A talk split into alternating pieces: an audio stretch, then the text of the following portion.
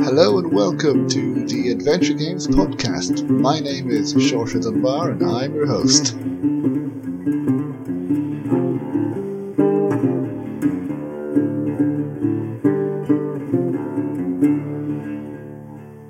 Thank you so much for joining me for this very special bonus episode of the Adventure Games podcast. This year is the 30 year anniversary of Revolution Software. So, to celebrate this milestone and the imminent release of Beyond the Steel Sky for PC, I spoke to a number of people who played a major role in the success of Revolution over the last 30 years. So, first up, in its first interview this week, I spoke with none other than the co founder of Revolution himself, Tony Warriner. He takes us on a journey over the last 30 years. He speaks about the objectives that Revolution had when they first started. He then goes behind the scenes on all the major games that they released, and he has some fascinating anecdotes about their development. And so he also spoke about things like why they made their later games in 3D. He talks about how Revolution survived during the difficult period of uh, the early 2000s. He spoke about what it was like working on the Kickstarter, uh, whatever happened to that Broken Sword movie, and much, much more. So, without further ado, here is a trailer for the very first Broken Sword game, which really, really put Revolution on the map followed by my interview with Tony Warriner. So please enjoy. From the makers of the highly acclaimed Lure of the Temptress and Beneath a Steel Sky comes a brand new adventure of epic proportions.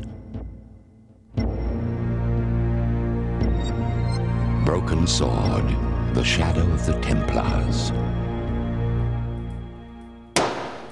An innocent vacation in Paris unwittingly whisks young American George Stobbart away on a mysterious and compelling escapade which could change the fate of man. As George, you are thrown into the arms of intrigue as you uncover a sinister collusion which could turn the world upside down. Embark upon a trailblazing exploration across Europe and the Middle East, where the people you meet weave riddles around you. Uncover their infernal secrets, reveal their monstrous plan. Call upon your deepest strength and staunch resolve to challenge these black hearts to betray the unspeakable truth. This is clandestine. This is arcane. This is Broken Sword, the shadow of the Templars. I'm delighted to be joined by Tony Warriner, the co-founder of Revolution Software. And I believe you're also at another company now called Shifty Eye Games, which uh, I'll be looking forward. Well, I'll be looking forward to hearing what you're working on now as well. But hello, Tony. How are you? I'm okay, thank you. Thanks for having me on. No, thank you for joining me. I've been uh, look, I've been wanting to speak to you since I've mainly started because as anybody who listens to this podcast knows, I and as I just told you before recording, Broken Sword 1 was my first adventure game and remains my favorite adventure game. So it really is an honor to have you here, who is one of the creators of the game. So I'm not just yep. saying that, by the way. I don't say this to everybody. no, your game was my favorite, but no, J- genuinely, absolutely love the Broken Sword series and Beneath the Steel Sky as well. It's um, you know, they are true classics as well. So thank you so much for uh, joining me. But I was wanting to to ask, um, first of all, if you could introduce yourself and just say, um, well, first of all, how did you start? What games did you play growing up yourself? How did you get involved with uh, the adventure genre? Well, I mean, I, I played a, I got into computers uh, when they first came out, really, sort of early 80s. You know, ZX81 and Spectrum, and um, I had a very obscure computer called the Camputers Lynx, which was, um, you know, they, they, made about 6,000 of them and went bust. But uh, I, I, had one of those things first, and uh, it, it, was very good for learning to program on. So uh, that's that's where I that's where I got started really in, in programming. But you know, the games we you know my friends we all had a different um, 8-bit machine, and uh, we just we just bought all of the games or, or, or, copied the games as people did in those days a lot as well with cassettes, and um, and they handed these things around, and uh, so you got to you got to see a lot of games and a lot of different genres, and uh, you know I, I, remember now back back in the 80s and, and the 90s as well, you know the adventure genre itself was much stronger than it is now, so you couldn't really you couldn't really avoid it. You know, it was everywhere. And it started off with text adventures, which were absolutely brilliant. Um, there was a company called Level Nine who did uh, a whole bunch of these things, and they put them on every single 8-bit machine there was. And uh, they were just brilliant. You know, even now they would stand up in, term, in terms of complexity and, and richness of content. You know, uh, and they started out as text, and then later on, it, that genre evolved into what they call graphical adventures, where you where some of the scenes would have a, a very crude graphical uh, representation on screen, and that grew into what people like um, Sierra were doing when when they put a character on the screen and it turned into point and click, and you walked around. Essentially, it was the same thing, but um, um, you know, it was just a progression of that genre, and in a way, that's where it stopped I suppose, in the sort of mid 90s, late 90s. But uh, yeah, that's that's that's where I got going with adventures, and they, they seem to have more more to them. You know, they, they were quite thoughtful and uh, and deep as well. You know, you could play a game of Galaxians, or you could play Adventure Quest or Colossal Cave. You know, and, and it was a world world of difference. Yeah, I mean, I haven't played too many text adventures, but from ones that I have played, it seems like they were nearly the first at least it felt like open world uh, game because you could near you could feel like you could type anything and nearly go anywhere from what I what I've played. It feels like wow, the limits are my imagination. it's um, yeah, yeah, and that, because the, because they were text, they, they mm. were, the content was cheap. You know, if you right, you know, you could say pull a lever and a door opens. Well, you know, in a, in a broken sword game, someone has to draw that. right. you, got to draw. You got to draw George, and you got to draw the lever. And you got to you got to draw. You got to draw each frame of him pulling the lever, and then you got to draw each frame of the door opening, and whatever happens after that. And you know, so you have to kind of think about it quite carefully and cost it up and see how long it's going to take. You know, and if it, is it really worth it? Uh, you know, is it relevant? Does it add anything? In an adventure game, you just you just you know, you but by the time we I've been talking about it, you could have implemented it, you know, and onto the next puzzle. So uh, you know, they had a lot in them these games. Yeah, I suppose they had that freedom uh, that you could again just create anything as well with the text adventure and. Um, actually, they're they're still around. There's still a community. There was um, someone yeah. who I spoke to uh, just recently, and he's he's involved. He has something called Adventuron, which uh, he uses that to teach kids. He's in Japan as an English teacher, and he uses that to teach kids how to create their own text adventures and how to, you know, reading and comprehension skills as well, which I think is great. I mean, I would have loved to have, you know, played these games as um when as a kid as well. I think that would have really helped as well. But he, he said as well, for him, there's a difference between text adventure and interactive fiction, and that there's uh, this debate in the community. Um, have you heard about this debate yourself or anything, or, or just. I haven't actually, no. I mean, I can't remember exactly. I think he said something like for him, text adventure. Now, he said that he's in a minority, but he said something like for him, text adventure more like puzzle related, and then interactive, or one or the other. And interactive fiction is more like with a story or something. Now I think I'm going down a rabbit hole, and I, I, I am not by no means an expert on this myself, but it's quite an interesting um, discussion. But they're still around, you know. There's still a, I mean, obviously not as much as they were back in the 80s and even 90s, but there's still avid fans around uh, all yeah. text adventures. Yeah, yeah. I mean, occasionally I look at them and I think, hmm, I wonder if I wonder if this thing's ripe for a kind of a, a rebirth, you know. But then you mm. kind of about it and you go, uh, I don't know. Are people are people going to have the patience to type this stuff out and guess the commands because they were quite hard games as well. You know, you often had to had to um, you know you'd be you'd be stuck for ages trying to trying to work out the terminology that the designs designers had used. And, and you kind of conclude that maybe the genre moved on a little bit because because it was a bit too hardcore, you know. Mm. So I kind of look at it and I go, you know, that's interesting. Is there anything there, you know? And then you kind of you know, your thought kind of goes, well, maybe you make it a bit easier with the visual menu, and, you, and pretty soon you end up with where, where with what it became, which was like Monkey Island. If you remember, it had a little panel of verbs on the bottom of the screen, um, you know, pull and walk and talk and push and open and close and all those all those verbs, and that's that's a that's a kind of hangover from when it was a text adventure. You know, uh, you, you can see the lineage of the genre in, in, in those early early um, sort of um, LucasArts games. And uh, you know, once you start thinking, well, that's the way you would do it, then you then you realise you're just going back over what, the path that the genre already took. So there's actually not that much point in going right back back to the beginning, I suspect. Right. Yeah. No, there's you know, I feel like developers need to innovate as well um, which is always what developed Sierra and uh, LucasArts and Revolution have been doing. You know, with each game that you guys were innovating after each game as well. That you know, the text adventure became graphic adventures and then point and click and. Um, and that's what thing that I love about the genre. That even now there's so many different types of games within the you know adventure community. You know we have Telltale games, we had Life is Strange, and then we had other types. We had Myst, which I know might be divisive, but still. Um, a lot of people love it. So, yeah. um, um, so then, uh, how did you yourself get involved in making games? Because I presume you were were you making games before you founded Revolution? Yeah, well, I was, um, you know, I, I, I, was pretty obsessed with these with these 8-bit machines, as a lot of kids were back then, and um, you know, we, we found a couple of BBC micros at school and we were programming those in lunch hours and stuff. And uh, it just, you know, there was no, you got to remember, there was no internet in those days.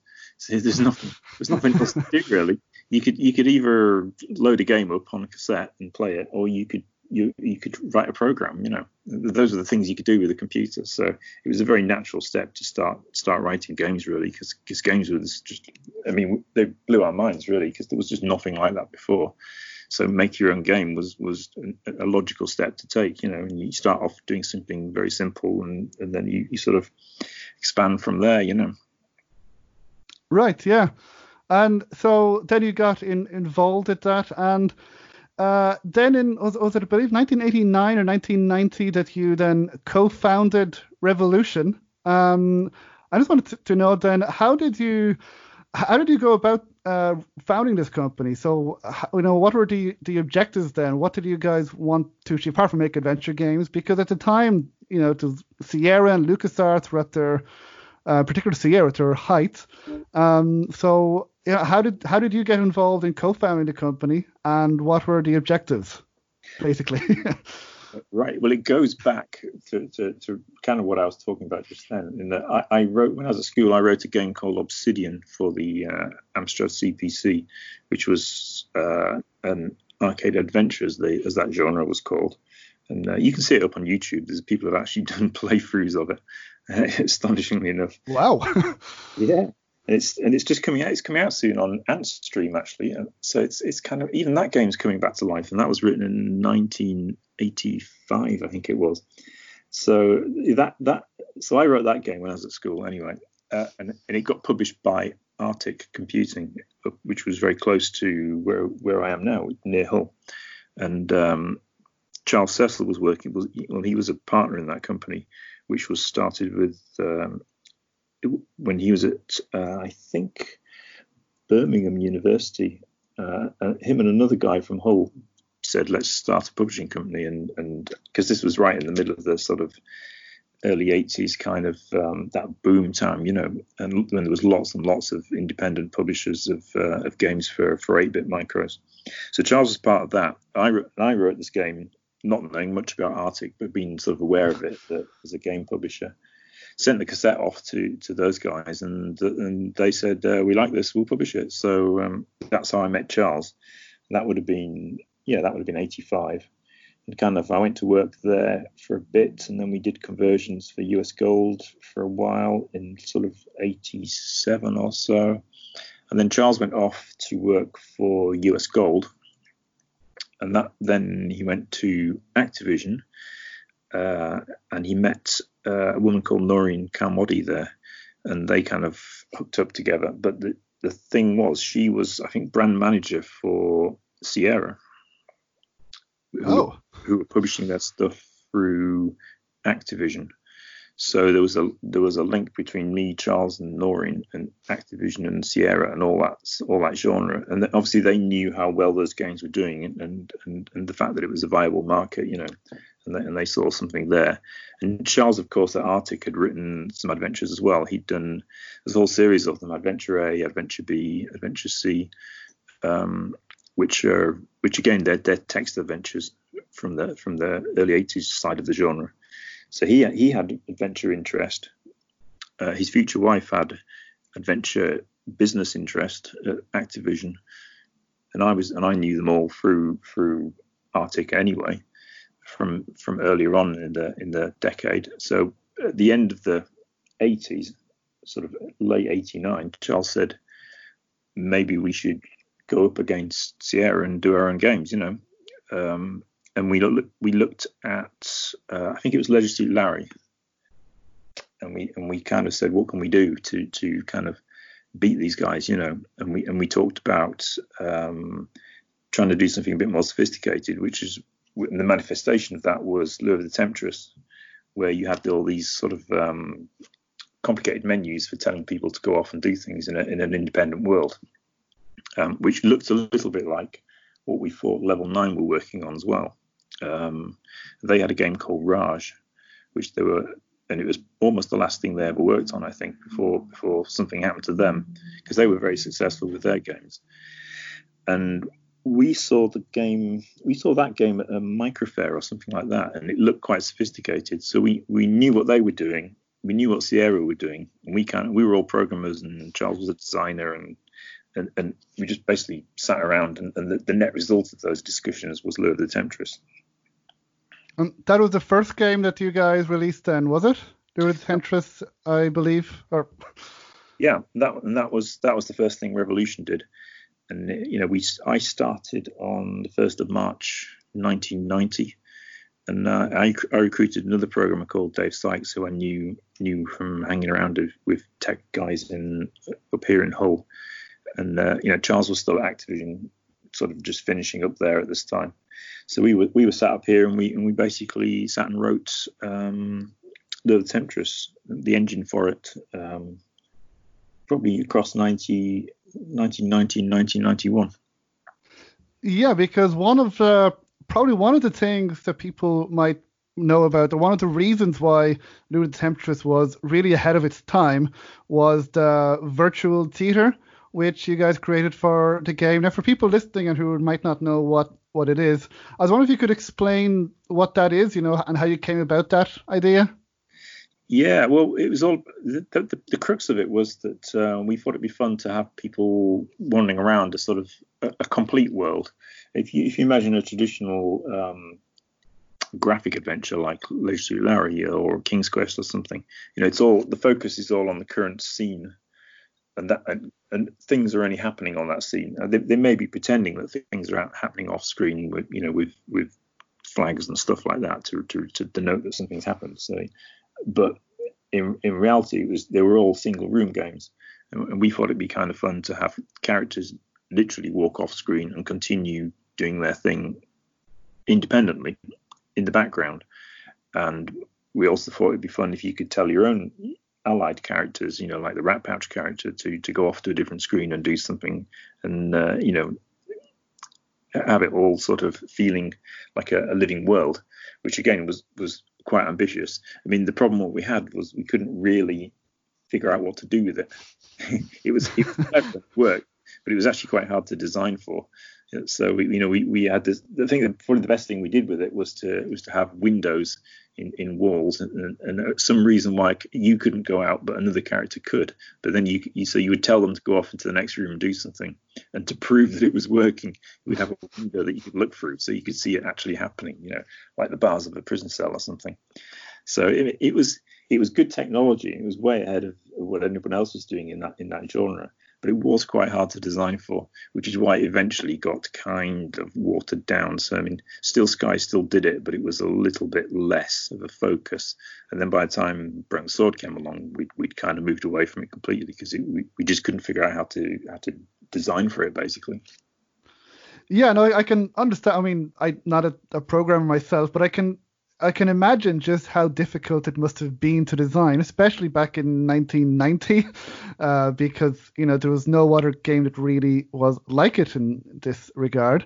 Um, but yeah, that's one of my main, shall I say, bugbears with adventure games in general is that a lot of times, as you mentioned, the the focus is on what's happening now, but also usually it's the only the protagonist who can walk around, and the other NPCs they're just standing around, sometimes not doing anything. and I'm always asking, why are these people just standing there doing nothing? Why are they in this corner? But I can also imagine that must be very difficult to design. So, um, but yeah, that's what I really liked about the Temptress. It was like, oh, people walking around. It feels like a lived-in, well, village, um, even if there were issues with it as well. And how did you? How did you guys come up with this? Story? Because I know that Charles said before that he how they came up with the title. That he, I think he said he mentioned or he just wrote down.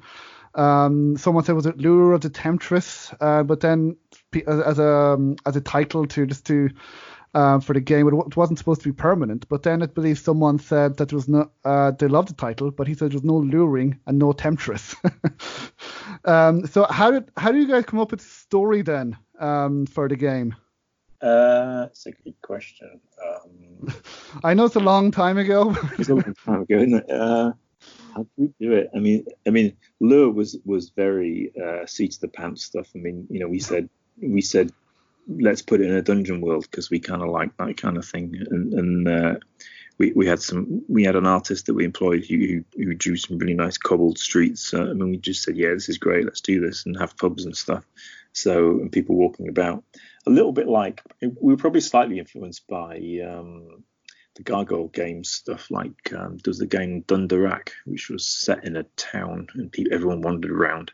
It, it, was probably a little bit a little bit of that in there as well because that was a, that was a great game if you remember that. I don't think I've played it, but I think I've heard of it. yeah, they did another one before it called Tir Na Nog, which was kind of a Celtic thing.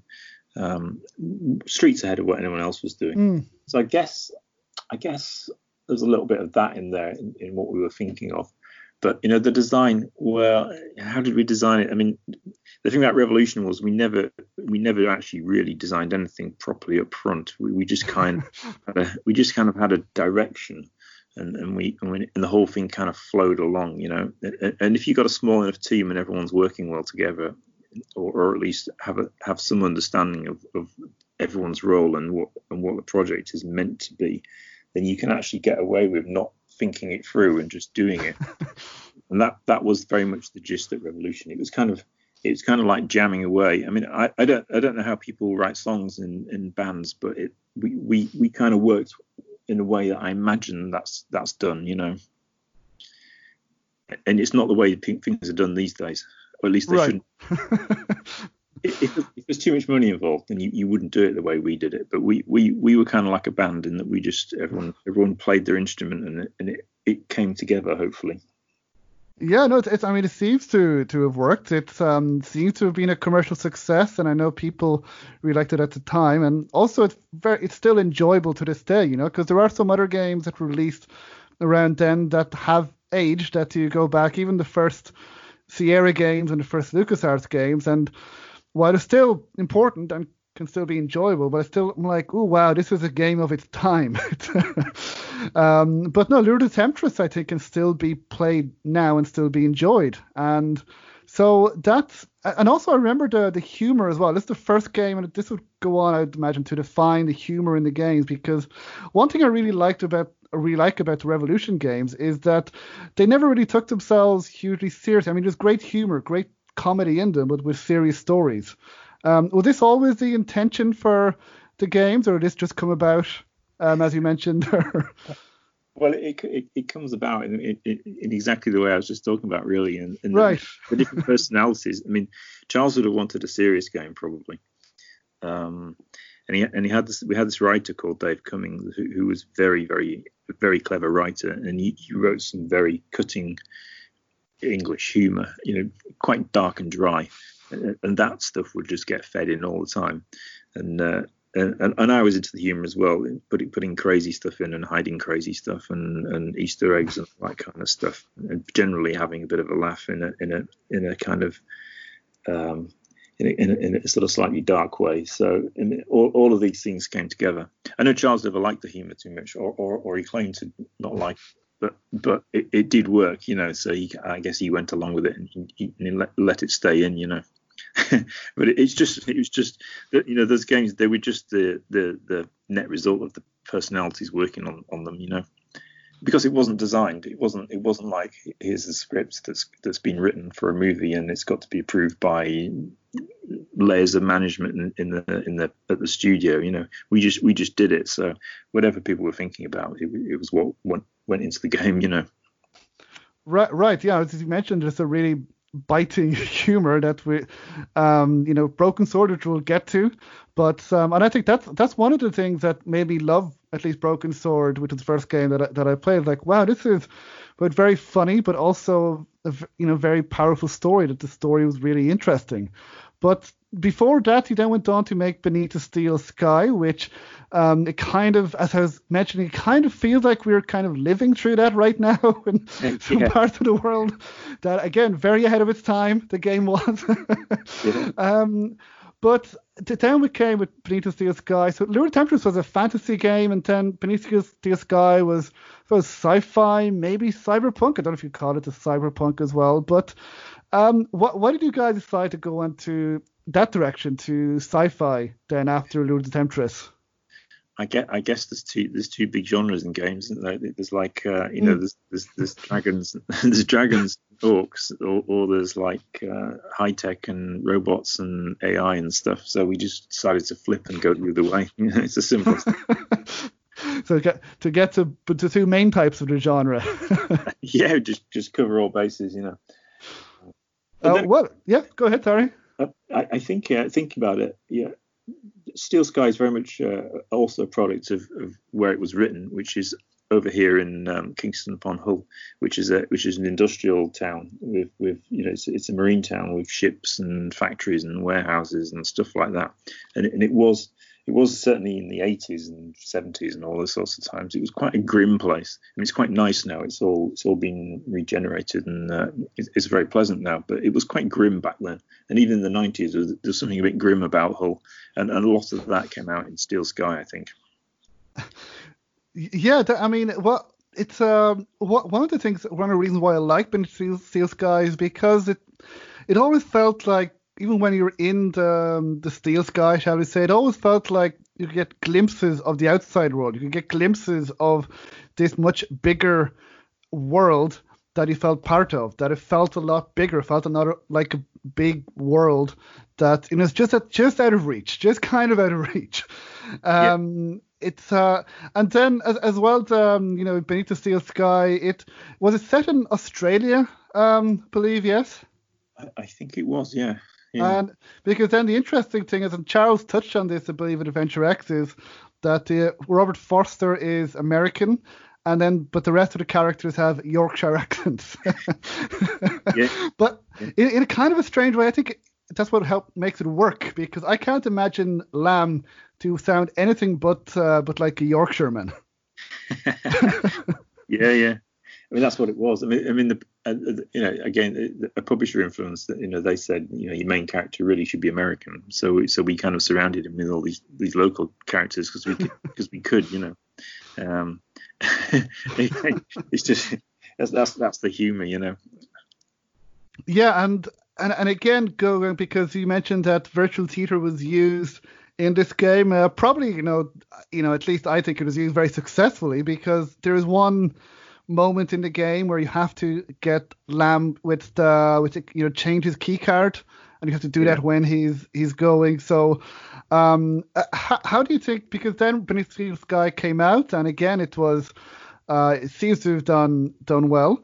Um, so, you know, again, look looking back again because it's a it's a game that some would say that's ahead of its time. Is what, what do you think now, looking back, you know, 20, 25 years later using technology that you had? Was there anything that you guys wanted to do that you maybe couldn't with uh, technology back then?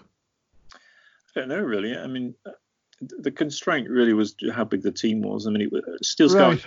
It was a very difficult game to write. It, got quite complicated, and it, the team was a bit bigger than the Lure of the Temptress, and it was it was slightly better funded, I suppose, but only only just. I mean, it was done on it was done on less money than people right do their their you know AAA games. Their their intro movie budget is bigger than what we had back to write that whole game. You know, so uh, it was all fairly tight, and um, I don't know. It, it, it, was difficult.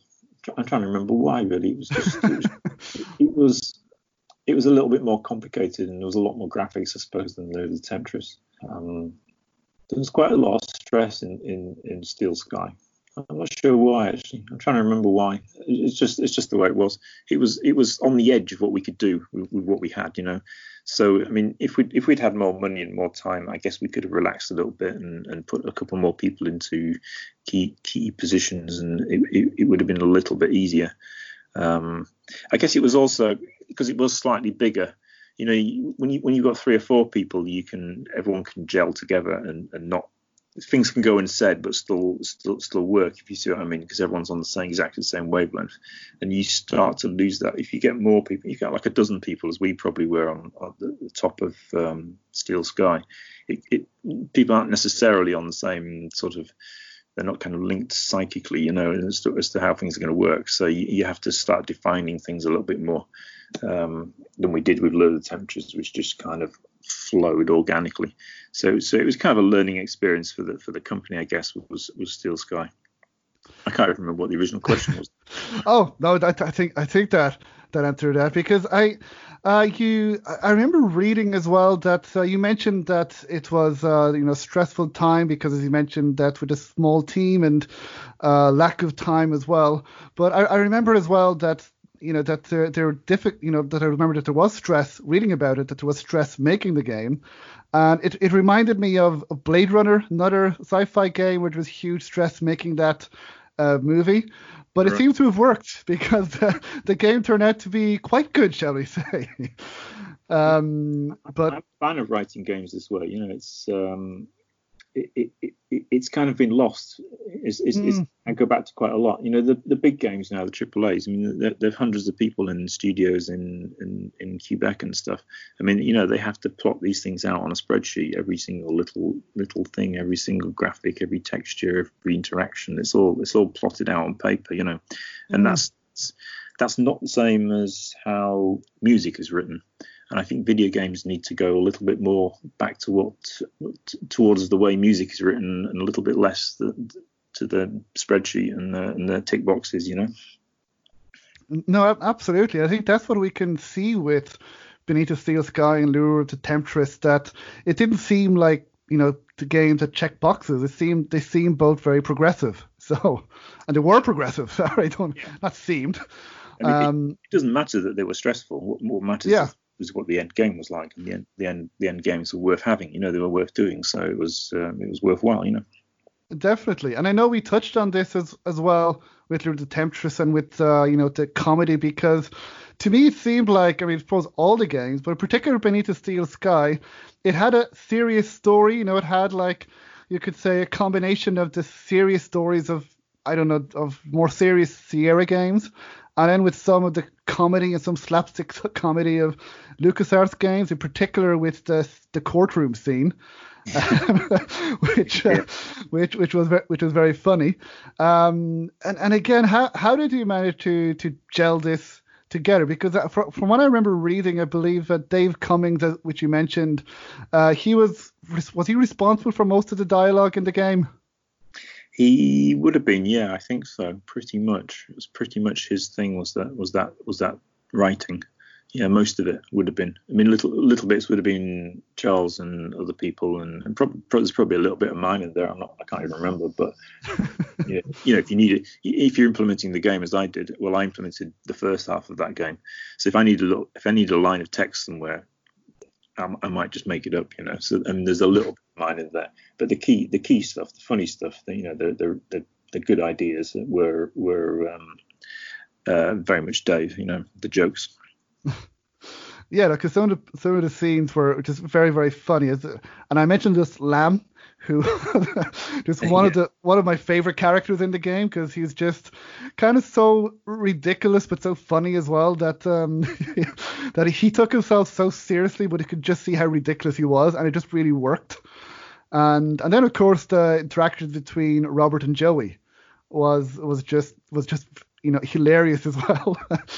um, and then the last thing about Beneath the Steel Sky is going back to the virtual theater, which you talked about as well.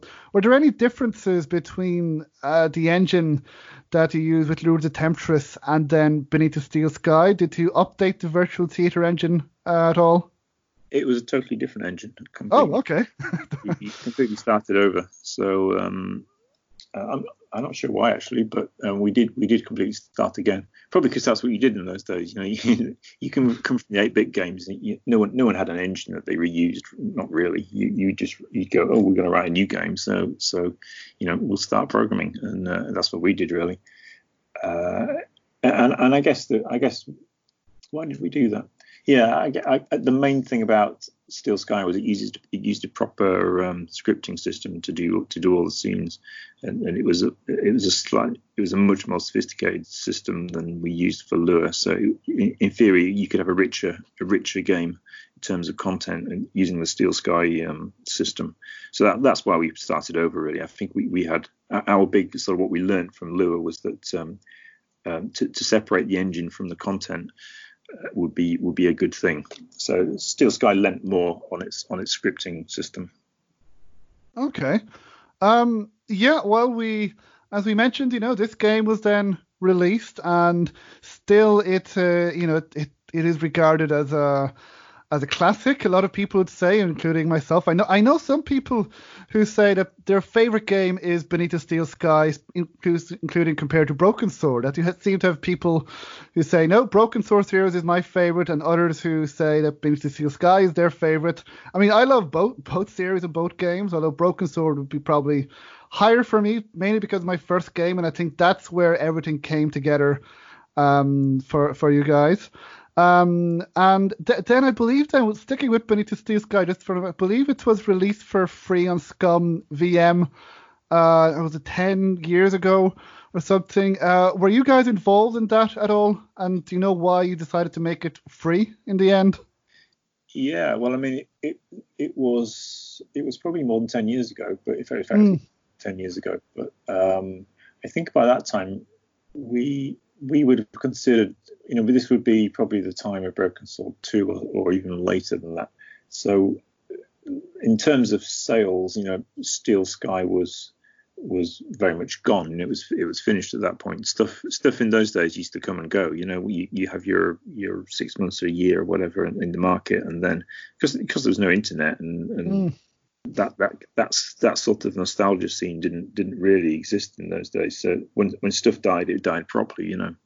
So so Steel Sky was gone for us, um, really. And then the ScummVM guys actually wrote to us, and I think I answered the email um, or got the email, uh, and they said, "Can we have the engine so we can put it on on um, ScummVM?" You know and, I, I, couldn't see any reason not to, to be honest, because it's just it, it would just be good publicity, wouldn't it? You know, it, it keeps the game alive, and and because we we had this we had this idea that it'd be good to do a sequel one day, and one one one way to to, to help with that is to keep the game alive, you know.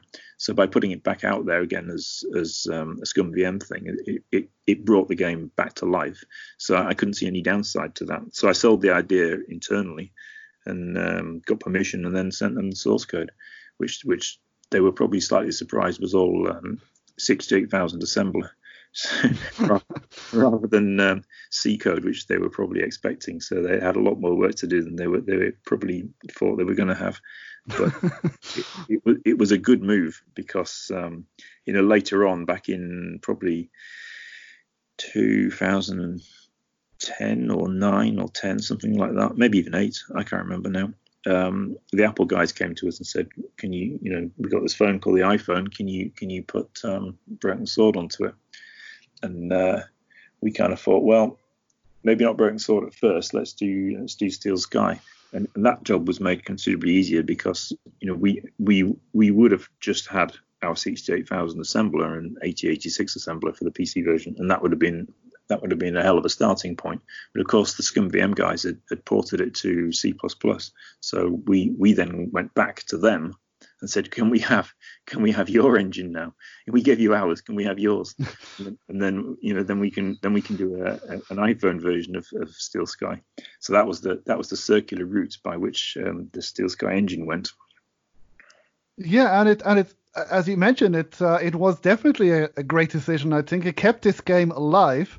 That yeah. people were discovering it then sometimes for the first time, either on their phones, and they were because it's it's still you know, it's very progressive back then, but I mentioned it's, you know, it seems like we're living through some parts of the of the story right now in certain parts of the world, and so it's it's very relevant for now, you know, 20 plus years later. So yeah, I think it's it's still very relevant to this day. It's still well, that's one reason why it still works, and also it's very well designed as well. You know, it's uh, you know, intuitive, you know, point and click as well. So it was you know, ahead of its time in, in many ways. And we haven't mentioned as well that Dave Gibbons uh, was involved. Um, that he, of course, most uh, mainly known for creating the Watchmen comic series as well, or graphic novel series. Um, do you know how? Because I know that, I, I, mean, I from what I read, it seems that he and Charles got together uh, first. But do you know how Dave Gibbons got on board to to help make Beneath the Steel Sky? You know what? I don't. you know. I don't. Uh, um, I, I, yesterday actually I was watching um a stream with Charles and and Dave, and I think they were. I don't know the the full story. I think I, you know it's terrible. I, sh- I should remember, but I believe I think they were just you know I think Dave or Charles was the fan of Dave Gibbons' work, and they got together, and then they said, "Oh, we want to come to the Steel Sky," and and they did. I think that's mainly it. But something like that. I mean, I think there might be some other some other little detail. I don't know. I'll, I'll, ask Charles next time I see him. But um, I, I, mean, I remember Dave coming coming up to Hull reasonably often and, and design meeting. Mm. He, he, was he was very good at one liners and stuff and, and great fun. and uh, you know he had some good ideas for it and, and did and did line all those all those locations. He he did the lines on them. So you know he he he added a lot at that point, and uh, that that was very much part of um, part of that game. You know. Okay. Um, well, I suppose we can we can move on then to to Broken Sword, uh, Shadow of the Templars. Well, it's or Circle of Blood in the United States, which was uh, the next point and click adventure. And um, now, as I said, this one was what you know got me into the adventure genre, and I see even to this day, uh, so many people still talk about this game and the series as a whole. Mm. And and again, you mentioned that you had the two main types of genres, you know, fantasy and sci-fi, and then you went, you guys went with uh, conspiracy thriller with, with humor. Um, and I suppose where did the ideas for this game come from? Because nowadays, you know, conspiracy thrillers with Knights Templar are, I'd say, overused. But back then, there wasn't that many stories about the Knights Templar, I imagine. So how did you guys come up with this particular story, which again is ahead of its time?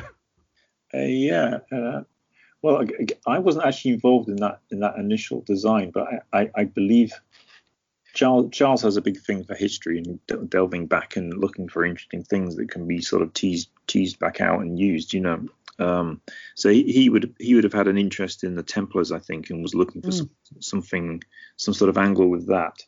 Um, I believe that a guy called Sean Brennan, who was who was at Virgin Interactive, um, who who then backed us to, to do that game uh, and funded it. I, I, think Sean Brennan was was also part of that conversation to do to do with the Templars and, and how they might be a good thing to to um, to try and pull out. And I think it also it was roughly the same time as that as the famous book um, Holy Blood, Holy Grail, which was which was mm. sort of I mean, it was ahead of us in, in, in sort of looking at the Templars and, and seeing if there was anything interesting there, you know. So the, the, the, Templars were kind of bubbling away in the background. They were not a mass market thing, you know. The public wasn't wasn't going crazy for Templars, um, but there, it, was something in the sort of consciousness of, of, of that that sort of time like that kind of era. So I guess Charles latched onto that and, and, and saw that there was something interesting there. Because there's all this, you know, there's all this history and you you can read about it and there's there's there's mythology and there's uh, the obvious angle of what if they actually didn't disappear and they're still around, you know, influencing things in the background. And once once you once you have that thought, then it's just obvious that you, that you should do something because uh, it's just such a good idea. Yeah, no, I mean it just all came together and as I, as I mentioned as well, the, um, that scene with uh, Henri Lobineau just giving you the history of the Knights Templars and the Hashashin and just everything about it. I was absolutely fascinated. And I did do my own reading afterwards just to find out more about it. Yeah. And it, it, it was, you know, it, it literally blew my mind away just and then, you know, as you mentioned thinking just what if they're still out there? um yeah. it and and then also another reason why this game is very well remembered are the really beautiful graphics that uh, it you know broken so well one and two in particular look absolutely gorgeous with the beautiful background as well um, and look kind of different to beneath the steel sky as well. So i suppose my question is why did you guys decide on on this this type of graphics you know these 2d cartoony type graphics? And i, I mean that in a good way when i say cartoony. Yeah um, I mean, I mean th- there was never any doubt in our minds at that point that it would be 2D and and and um, you know sprites. And you know this was before the, the, the, dreadful times of, of people saying it must be 3D you know. Yeah. so there was never any doubt that it would be 2D and I guess we looked at how we did Steel Sky which was which was done from 2D lines and then and then colored you know um, and scanned. So so I mean a progression of that was was it, it, you know, uh, sort of was a progression of, of the tech and the, and the, the techniques that we used for um, Steel Sky. But there, there would there would obviously the, the angle that made it work was um, Don Bluth Studios, those guys over in Ireland, uh, and, and the studio there. Um, a guy called Owen Cahill, I think he was called, who who was was um, you know very experienced animated feature artist who who basically drew those backgrounds, which which are define the style in, in, a way. But they, you know, they came from a very classical um, cartoon industry background, and, and it, it, shows, you know, it, it, was just way ahead of the normal sort of art quality that you would that you would get in a video game. Yeah, no, I mean absolutely. Just the the animations, the backgrounds, uh, just th- throughout the game as well. And uh, then, of course, the introduction scene as well, which is now a classic. Uh, we see the bird's eye view from the Notre Dame, and um, and then another reason as well is the voice acting, in particular Rolf Saxon, who um, is now synonymous with George Stobbart. Uh, were you involved at all in casting uh, the voice actors, or was that mainly with with uh, other people? It absolutely wasn't me. Um, I, I, would have been programming and implementing um, back back in the studio. So no, uh, I, I, I don't know how Rolf came in. I mean, I think it was just uh, it would have been a fluke. Really, it would have been someone would have. You know, usually usually we would find someone uh, who would act as casting director, and they would know a bunch of people that they would they would line up to be good for certain roles. You know, I, I don't think Rolf came came directly through us, so he he would have he would have just um, been a lucky find, I think. Yeah, well, it it, worked very well because, um, you know, now as I said, he's synonymous with George Stobbart. Um, and well, then going back to the programming side as well, you mentioned that you then didn't, uh, you know, you didn't use virtual theater for as much, you know, for this game because it um, wasn't working. So what what did you use then to to make the game? Was did he des, did he design from scratch? Did he design another program for the game? Now, by the way, I don't know much about programming, so I, I apologize if the questions are very simple. No, simpler the better. Um, when we did what we always did, new game, new engine. You know, let's, let's, just start again. I mean, you learn so much from from each game that, that, that by the end of it, you know, by the end of Steel Sky, you go, well, what are the weaknesses of that engine? You know, what was the hardest thing to do, and what did we, you know, what didn't we develop enough of?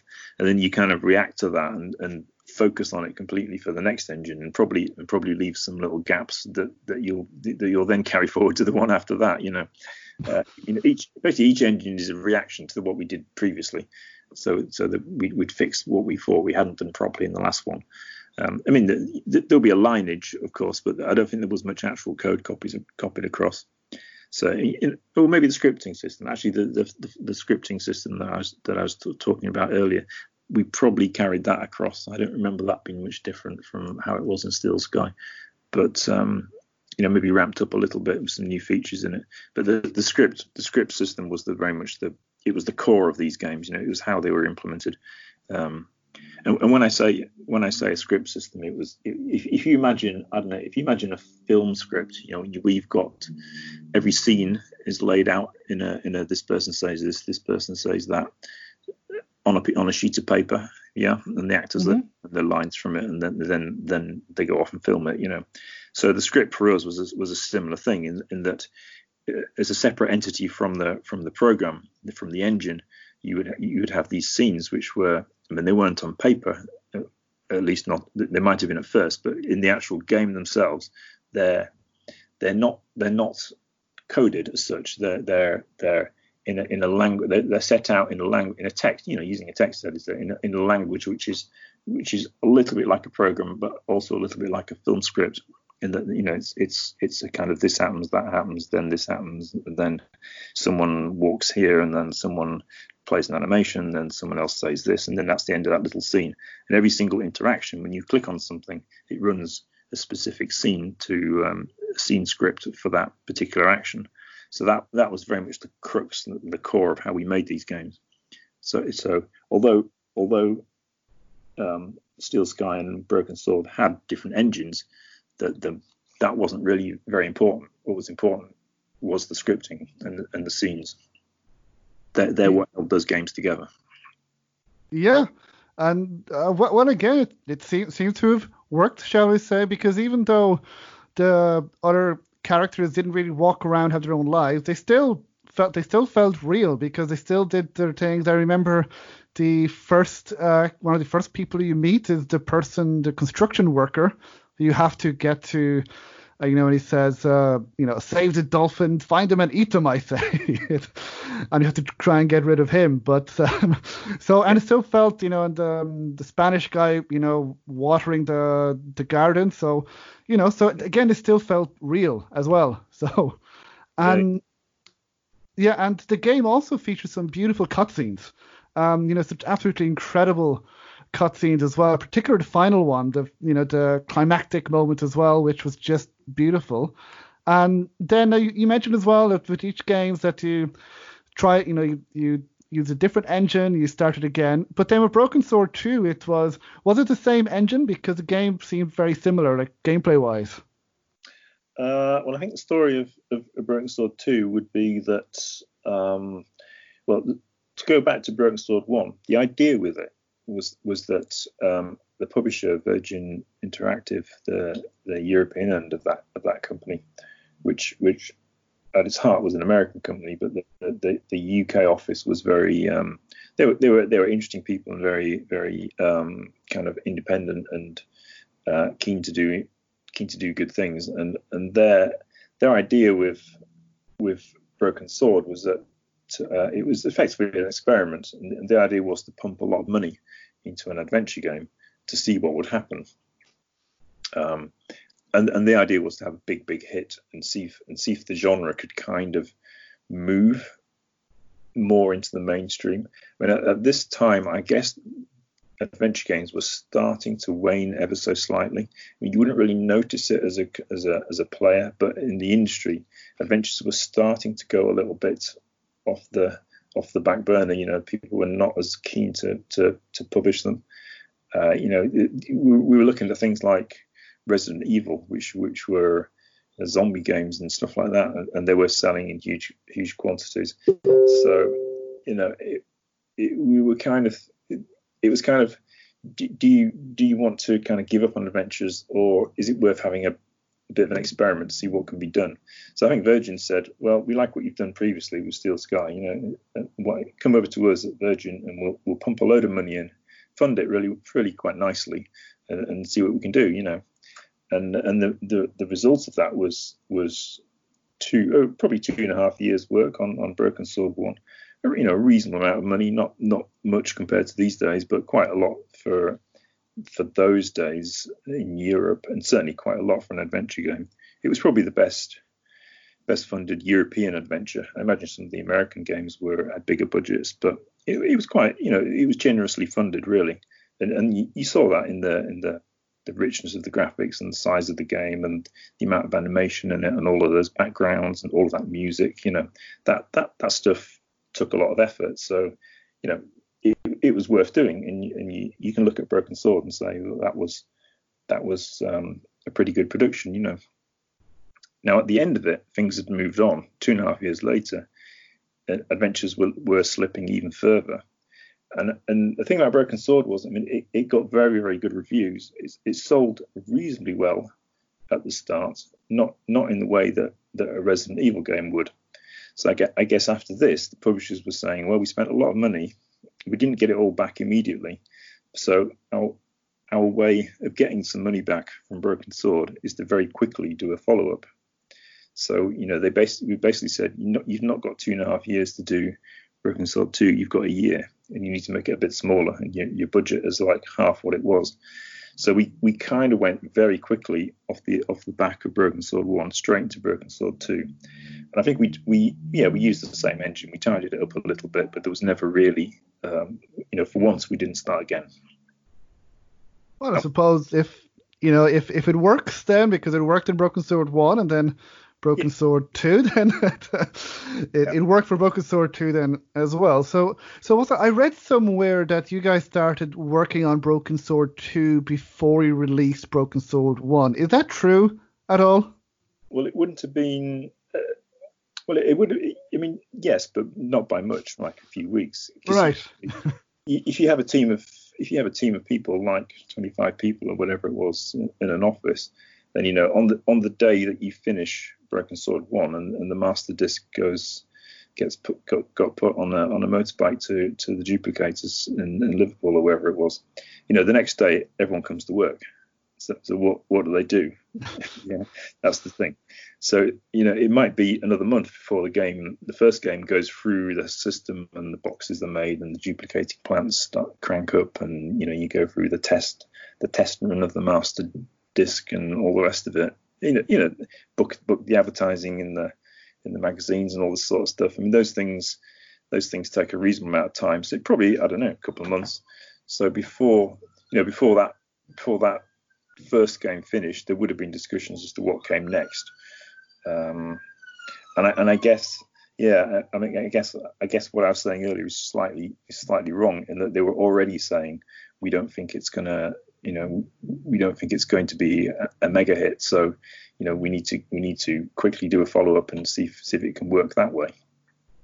Uh, well, it, it seems to have worked at least um, uh, with you know critically, I imagine, because uh, people seem. I mean, I I loved both games, and I know a lot of people still feel the same with uh, with the two games. Because one thing I liked about Broken Sword 2 is that it there are very different locations and a different story. So you felt like it felt similar with the same characters, but they would go to Latin America, and then it just felt, yeah, this is kind of like you're not rehashing the same locations and the same story.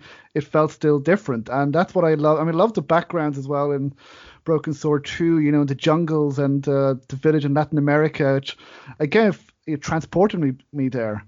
Um, so, and then afterwards, now you're talking about how there was um, you know a shift you know from you know to 3D then as well. And before Broken Sword 3, you released In Cold Blood, which I I enjoyed as well for PS1, I believe, um, which was uh, more of an action adventure.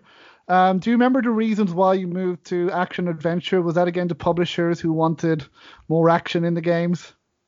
Very much publishers, yeah. I mean, mm. you know, after Broken Sword 2, it, it was not clear what what direction to go in, I suppose, because we you know we would be looking for a reasonable budget and all the rest of it. I think Virgin at that point had had gone the way that Virgin went, um, which was dragged down by its um, US parent, which was a shame because the UK end was was was very good. Um, but it's often the case. The, the, the, the, European company, the European end is good. The, the American end is uh, sinking, and it takes down the Europeans with it. And that's what happened with Virgin. So we were kind of looking looking for what we're going to do next. And uh, the interesting thing about Broken Sword, both games, was that they they did very well on PlayStation One. Um, and uh, yeah, what was interesting was Virgin said to us, you know, you can just do it. You know, we, we don't we don't we're not going to publish it, so you can go out there and do your own deal and all the rest of it, and just port them over. Uh, and we did that with Broken Sword One. We did we did a deal directly with um, Sony Europe, and, and that game came out and did really well. I mean, it sold it sold phenomenally well on PlayStation One, even though it was a really it, it didn't have, and this is and this is a quite an important historical point in time, I think, because we didn't really consider what we could do with the UI on on the PlayStation. So it was just a very it was just a straight port, and you could use a mouse, or you could or you could play with a controller, and you controlled an on-screen mouse.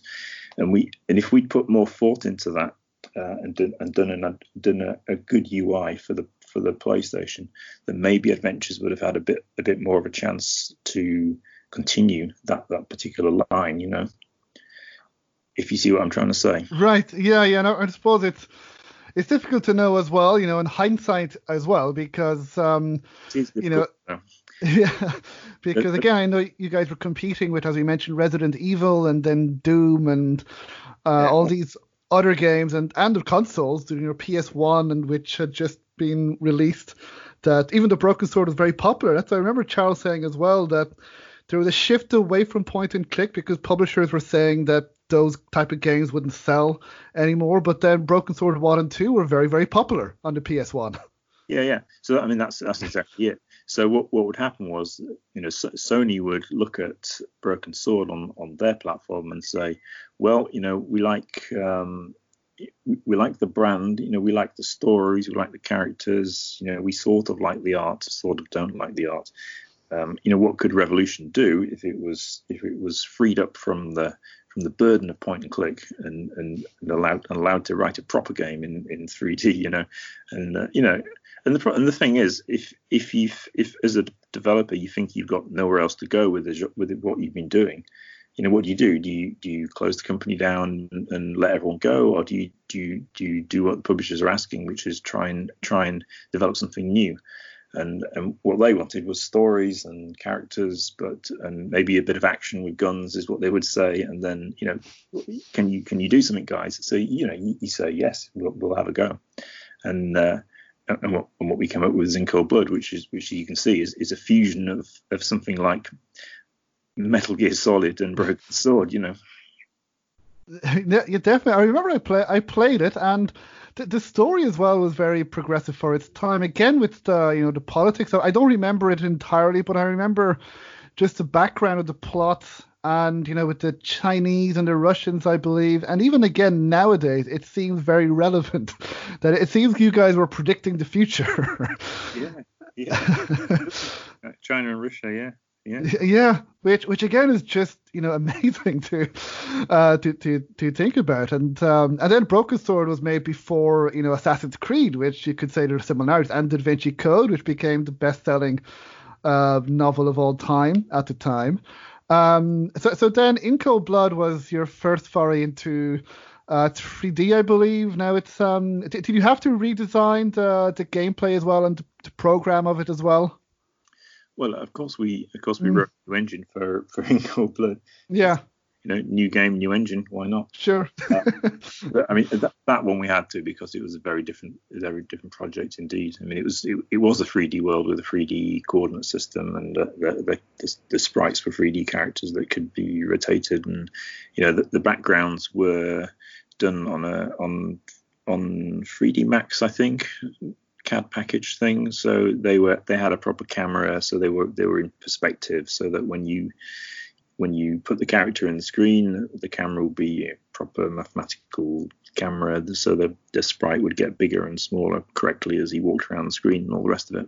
And unlike the the Broken Sword games, where you know there is proper perspective, but it's it's it's done more in an artistic way, you know. So we we would it, it would be very approximate. You know, George gets bigger and smaller as he walks around, but it's it's it's approximate. You know, it's not it's mm. not mathematically true. Um, but you, you, know, if you're going to use a 3D sprite like In Cold Blood did, then you have to do it properly. So, you know, it was all the art was a very different, very different process. It was all modelled, even though we had static 3D backgrounds, which we thought would be, you know, our our way of making it different and more interesting um, than what other people were doing. It was it was it was all all new, you know.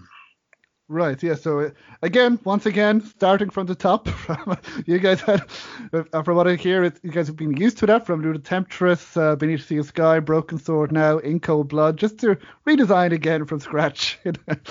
yeah. And so th- then, and then as well as redesigning the, you know, in 3D as well, this was also, as we mentioned, an action kind of stealth game as well. And were, were there any kind of challenges to make a game like that from a point-and-click adventure? Uh, well, I mean, there obviously were because it, it, it doesn't fully work. You know, I mean, it, it's it's it's quite a good game. It's it's mm. slightly compromised by its UI. I think is the general general consensus on that. You know, the UI wasn't quite right, um, but it's it's an interesting project and and it's and it, it I mean, it actually sold very well. Um, probably is probably our best seller at, at oh wow, that's that's interesting at one point it was, you know, it was it was our best full price seller, I think, because um, it sold it sold globally reasonably well. You know, it it it, it didn't it, it, wasn't again it wasn't a Resident Evil, but it was it was it was pretty solid and um, and yeah, I mean it, it, it did it did quite well, you know. So, it, but but we kind of missed our chance again to to define a new genre, you know. Mm. Because we because we didn't quite get the UI right, we we, we then compromised what came afterwards, you know, which which was a shame. Yeah, no, that I mean, I'm happy to hear it sold well, um, because uh, it seems, you know, when I go online people always are asking, I want to, you know, when is the next Broken Sword coming out? When is the next Broken Sword coming out? um, but yeah, I quite enjoy the game. Now, I, I do have a confession to make. I played it, I believe, with an invincibility cheat that I found because I wanted to focus on the story and the gameplay without without dying, uh, like I did in Metal Gear Solid as well. I died a lot in that, so. Yeah, yeah. Uh, because I've never been, now that's on me because I've never been very good at action games, but I remember I quite enjoyed it, and the story, as you mentioned, is very progressive as well. And then from In Cold Blood, this was the turn of the century, you went to Broken Sword 3, The Sleeping Dragon, you know, back to the Knights Templar. Now, this is the first uh, Broken Sword game that went to 3D, and there's some changes that you guys made, you know, with um, its direct control. There's some minor platforming elements and you know some box pushing puzzles as well, which uh, so did some different things the previous games as well.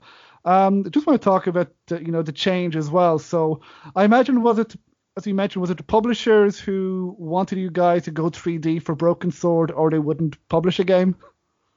Uh, that's that's exactly it. Yeah, that's what I read somewhere. So, okay. and so how, how, did you guys go about? Because you had worked on In Cold Blood in 3D.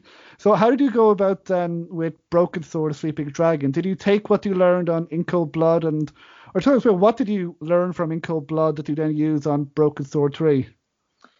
Um, well, I think the story of In Cold Blood was that that it, it was unfortunate in that um, I think what went wrong for us because Sony were a very com- good company to work for, and we had a very good producer, and uh, you know they liked us and they liked Broken Sword, and um, you know In Cold Blood it did okay. They they would they were re, you know they were they were probably neither happy nor unhappy with it. You know it was it was a good solid European game, and um, you know they, they need a they need a number of those.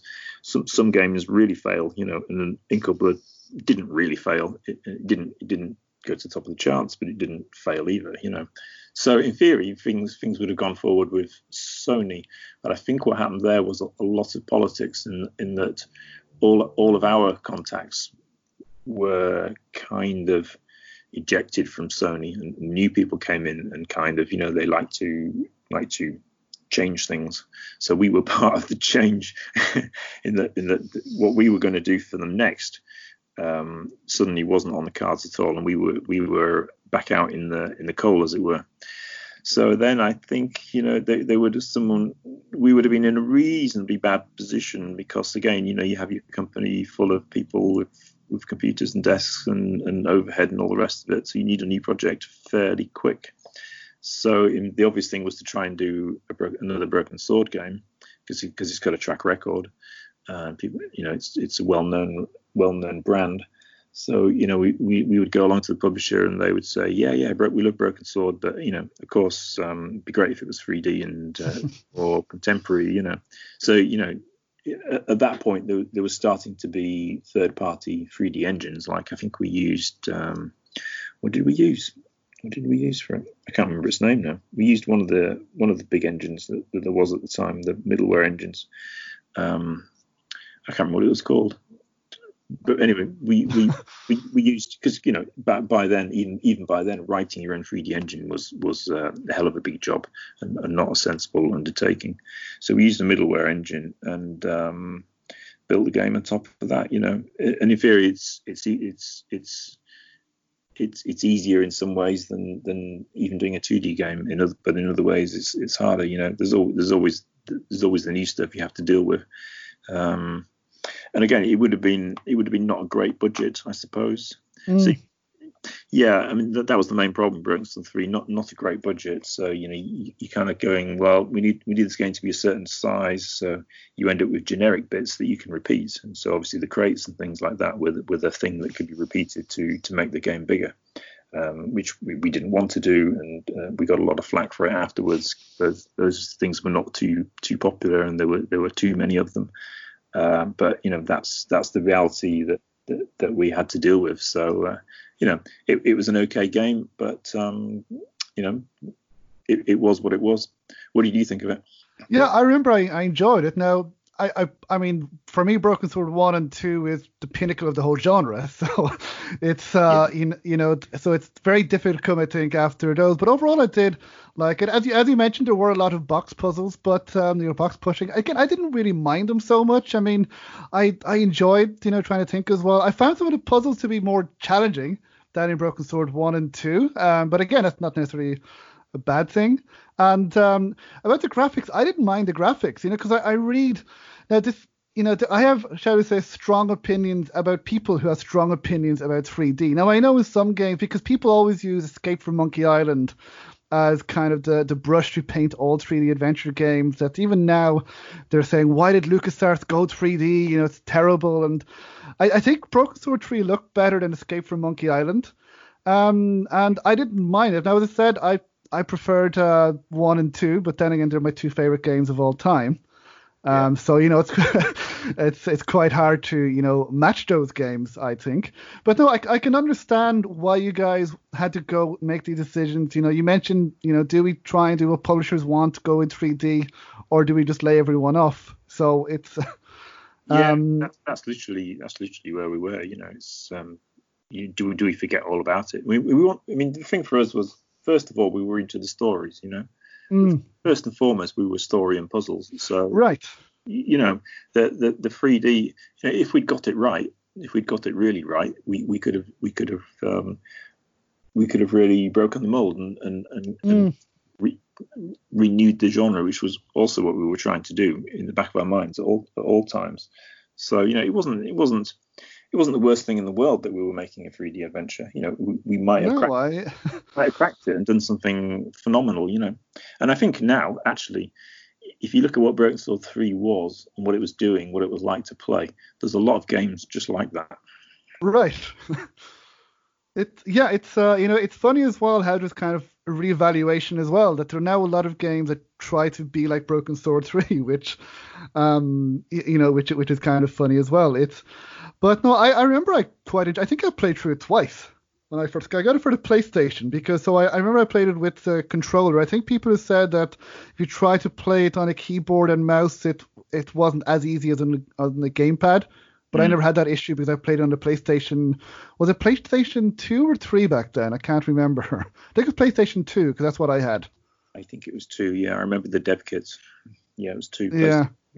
Now, the, the game definitely looks better than um, you know, again, people, you know, with uh, Gabriel Knight 3, Simon the Sorcerer 3D, and as I mentioned, Escape from Monkey Island, they always mention those games as to why 3D doesn't work in adventure games, which I don't agree with. I mean, I think this game if look better than those games, but I don't think we should say no adventure game works well in 3D because especially since then there have been many, many great looking adventure games in 3D. But um, anyway, I won't go on about that because I have gone on about it in other episodes. um, you know, uh, but I also like to give games a chance and just you know developers if they want to make a game in 3D, I'm like sure, go ahead, just see what what you got. I don't want to either dismiss the game or anything. Um, but then I remember with um, Broken Sword 3 that when it came out, now I read somewhere that it didn't make money. But then I read that it actually did make money. Um, it's uh, now I don't know how much you're able to tell us ab- about this, Um, but what what you know what was the story behind it if you're able to tell us because it seems strange to me that a game that uh, that then initially is told that it makes money. yeah, there's different sorts of making money. I think. Um, right. there's there's there's the and, and in between in between all these things, uh, all these two extremes, uh, is is accounting, and uh, the way the way things might be accounted for for what what the developer is told. You know, the developer is told the game hasn't hasn't made any money, so you won't be making any royalties. But but for, and that's and that's the that's the way the accounts of, of, and the sales are presented to the developer. Uh, and the, the way the publisher has his um, accounts, he probably has made an awful lot of money, as have as have a lot of other people like the retailers and um, you know the distribution people and ever so. In truth, uh, every, everyone the, the, way it was set up uh, in those days, I mean, and also these days, quite often, um, but but very much in those days was that, that, that, it was it was set up so that everyone made quite a reasonable amount of money uh, except the developer, who, who, which is just so unfair. It's it's madness. yeah, yeah. Well, because uh, it's because the, the developer bears the cost of, of production. You see, so everyone mm. everyone else gets money straight away, but the developer doesn't make money because he, he he has to he has to make the product out of his own money from from which everyone else can instantly make money, and, and they managed to they managed to rig it so that the developer never quite recoups the money and starts earning a royalty, and and that happened to us, um, and certainly on that one. I mean, that's madness because you guys were putting in all of the work. yeah, but you know, the, these these companies were very aggressive, and they, they, right they're, they're, they're, they're, public companies with, with shareholders, and, and once you're into that zone, you know it's mm. it's it's it's all about dragging in as much money as possible in the shortest amount of time to make to make the next quarterly um, accounts. You know, it's um, it, it, it's it's not a great place for for a little developer who likes making adventure games. Right. No, because I remember reading some of the reviews on PlayStation magazines. Now I was thinking, oh, it's an adventure game. It's going to get slaughtered by these magazines, but it got good reviews. It got like seven and eight out of ten, kind of across the board, which was like really good for it because these are like the PlayStation magazines who uh, were mainly focusing on the first-person shooters and more action games. And if they liked the game, I was like, oh, that's kind of impressive. Um, so. And often the, often these magazines were written by. Uh, quite young people who who as well. yeah, very very young people who who didn't even have the history going back into you know the 90s genre of adventuring. So you know they were very much kind of console gamers, mm. things. So when you when you put a broken sword in front of them, they're going, "What what the hell is this?" You know, yeah, what what's this broken sword about? where's the action? You know, where's where's the shooting people and doing this stuff. so, you know, it's it's quite a dangerous place for a game to be in, in that kind of environment. I mean, it's it's all completely different these days because uh, you you can do any game in any style and, and you can find your audience for it. But in those mm. days, the game had to go through the traditional channel, which was distribution and retail and adverts in magazines and, and all the rest of it. You know, that was the way a game was was produced and published and and um, uh, publicized. So there, there, was no other way. There was no indie. There was no there was no internet really still. So you know you you you you you lived or died with with that traditional model. Yeah. So things have changed a bit now. We see a lot of indie games and a lot more adventure games now. And uh, then I don't want to keep you too long, but then you move to uh, Broken Sword 4. So despite some, you know, the issues that you had with, you know, with, you mentioned making money 4 developers. You then moved to Broken Sword for the Angel of Death, which I believe 2008. Now, I read somewhere that it was another company, another studio that uh, worked on the game. Uh, was that true as such?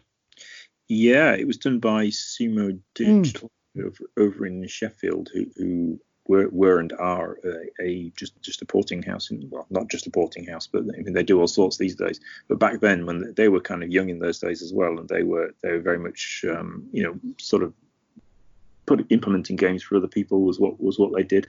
So you know, I think because I think the budget for Broken Sword 4 was even less, so that the the the deal was that, that the production should be done by a company that already had quite a lot of existing technology, you know, 3D stuff and tools and, and art, art pipelines and all the rest of it. So, you know, they, they wanted to do it through Sumo, and, and that's the way it went. So, I mean, I actually had nothing to do with it. Uh, oh. I, I, had nothing to do with it.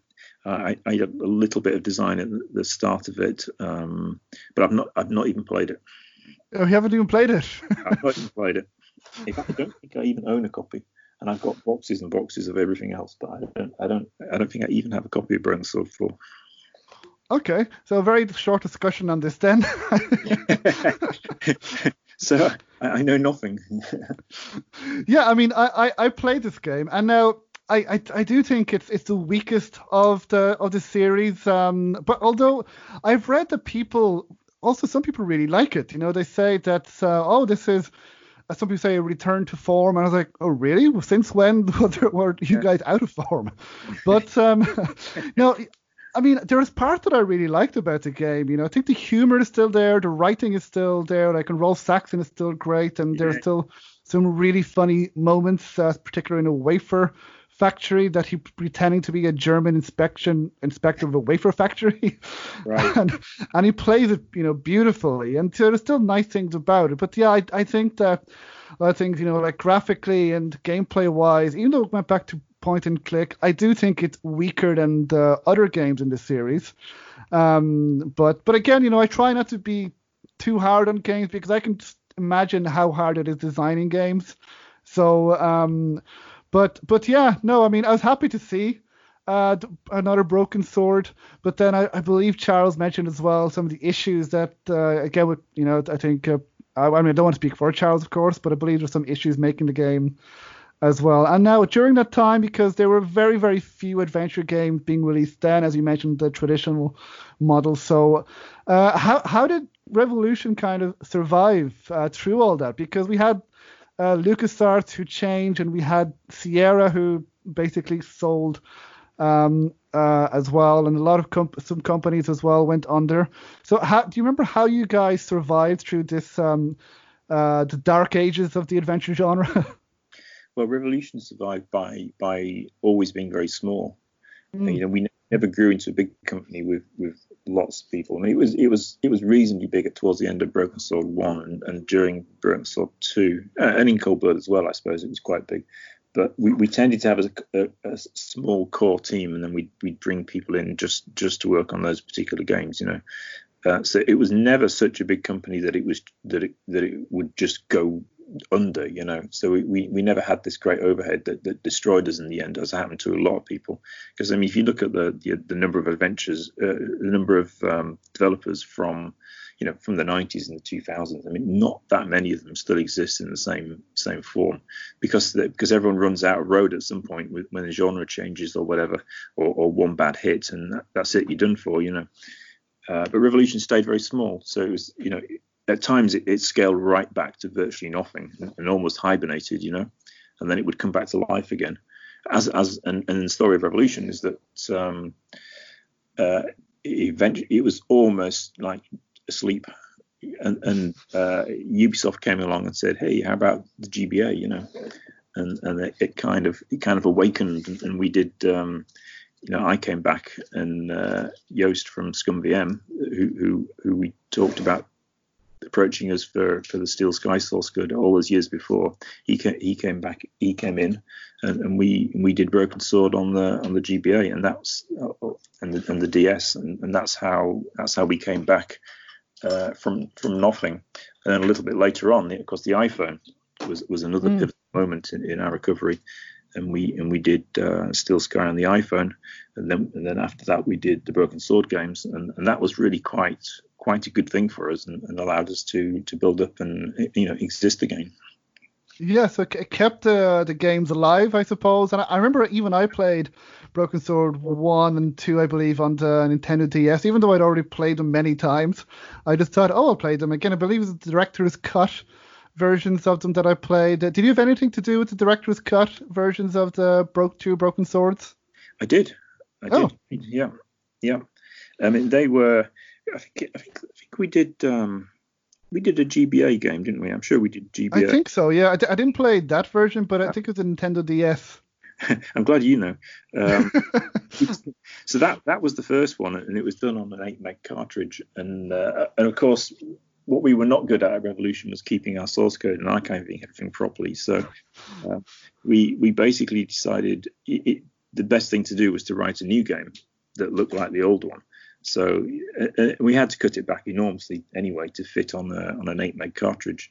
Uh, so you know, it was like a tiny broken sword for, for the Nintendo, and that and from that point we, we had a working engine and a working source code. So that's that game then grew into the director's cuts because it was it was basically the only feasible code base that we had.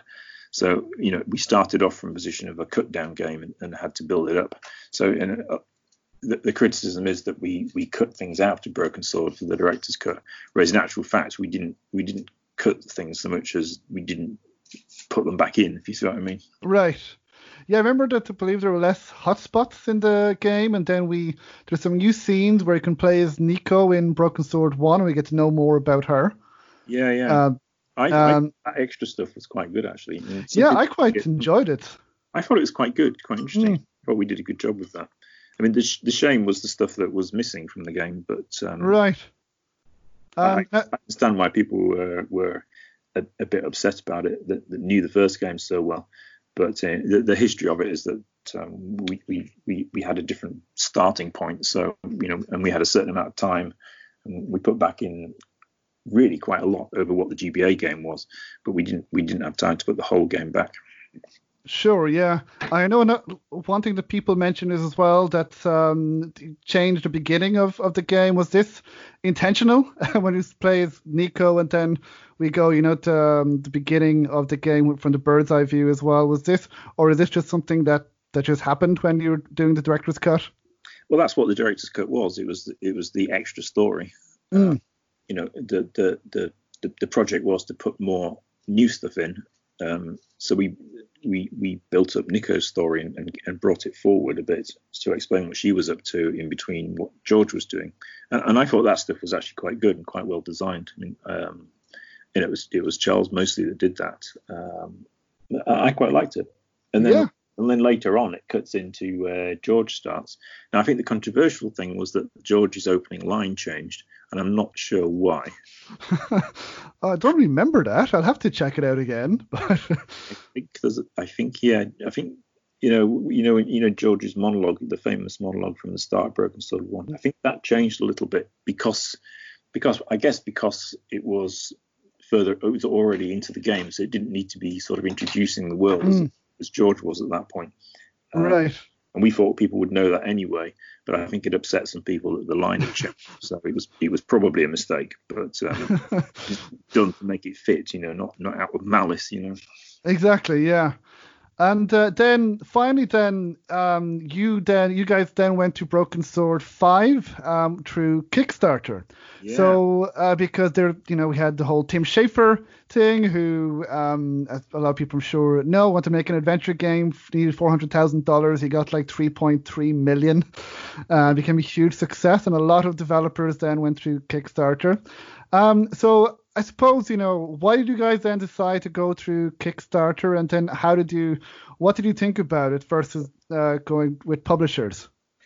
Uh, well, I mean, it, you know, of, of, all the things I've told you about publishers for the for the time before the, this game, then you know, if, if, someone said here's an alternative, then you know it was something to consider, you know, because th- there was a lot of problems with publishers. So you know, we we look, we saw the obviously what Tim Schafer did and uh, Double Fine, and, and, it kind of looked like a pretty interesting way to go. You know, you would be you know you'd be dealing just with your fan base and not with anyone from a publisher telling you what to do and what not to do and and uh, and all the rest of it. So on on the on the on the on the surface, it looks like a very good way to go. I mean, it is a good way to go. Mm. I think there was but there was only a very narrow window where it would where it would have worked because pretty much another year or so down the line, and it would have been much harder. I think. I think there was a certain novelty factor when, when we did it, and uh, and also you know there was there was confidence because the Double Fine had gone before us, but also it was it was still quite novel, and, and the idea that people could fund another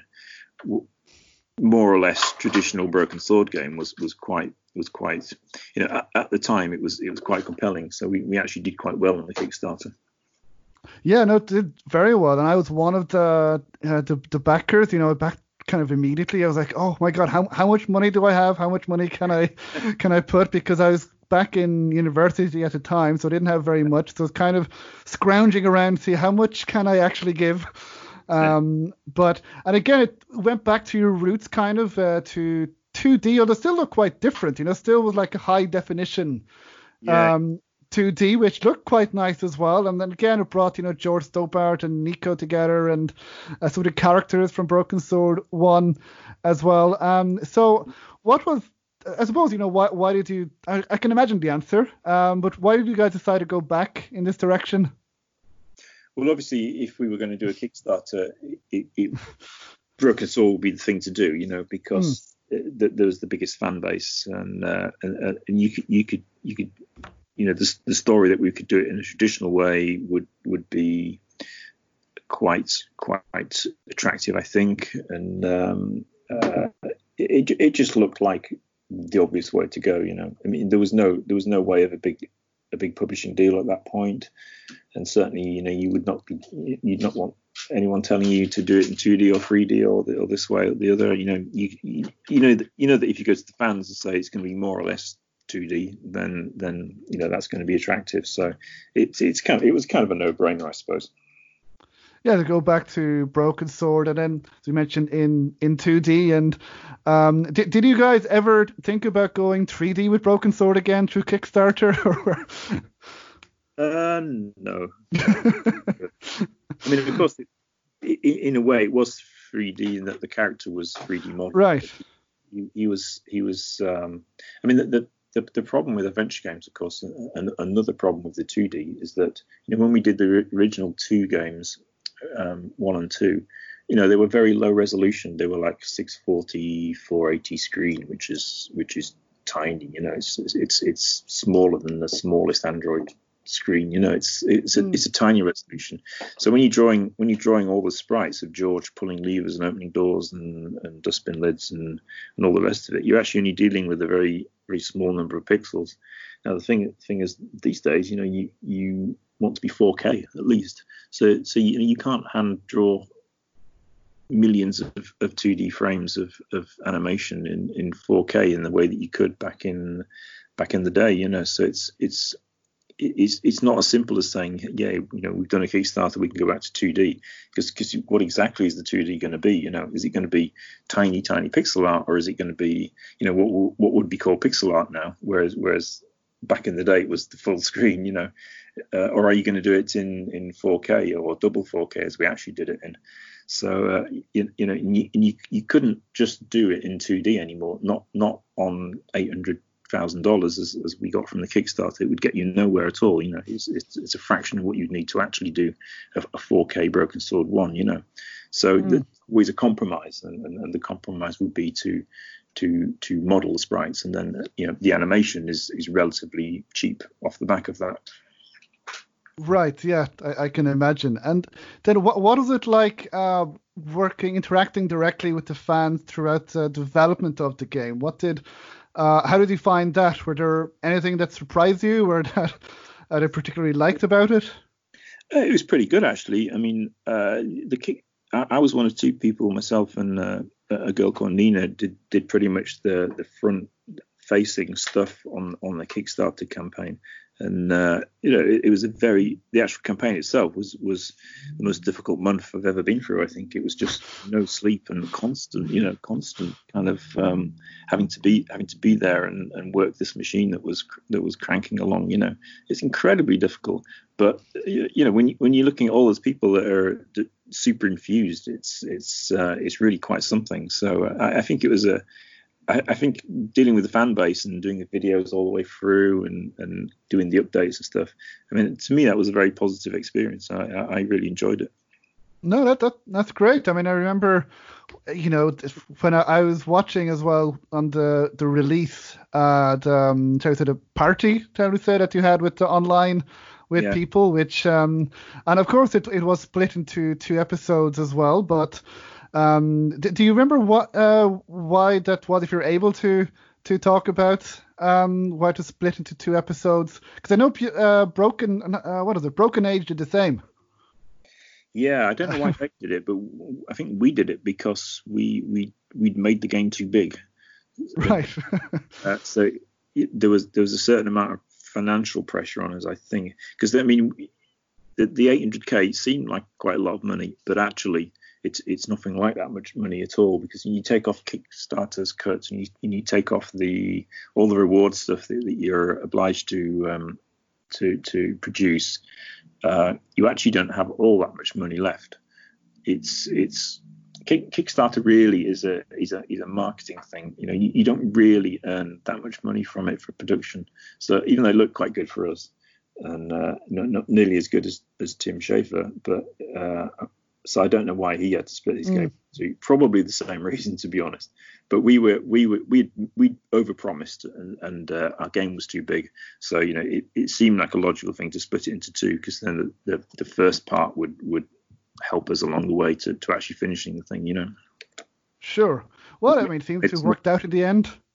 we, we should have made a small game. You know, it should have been Broken Sword two side, but actually it was a lot lot bigger than that.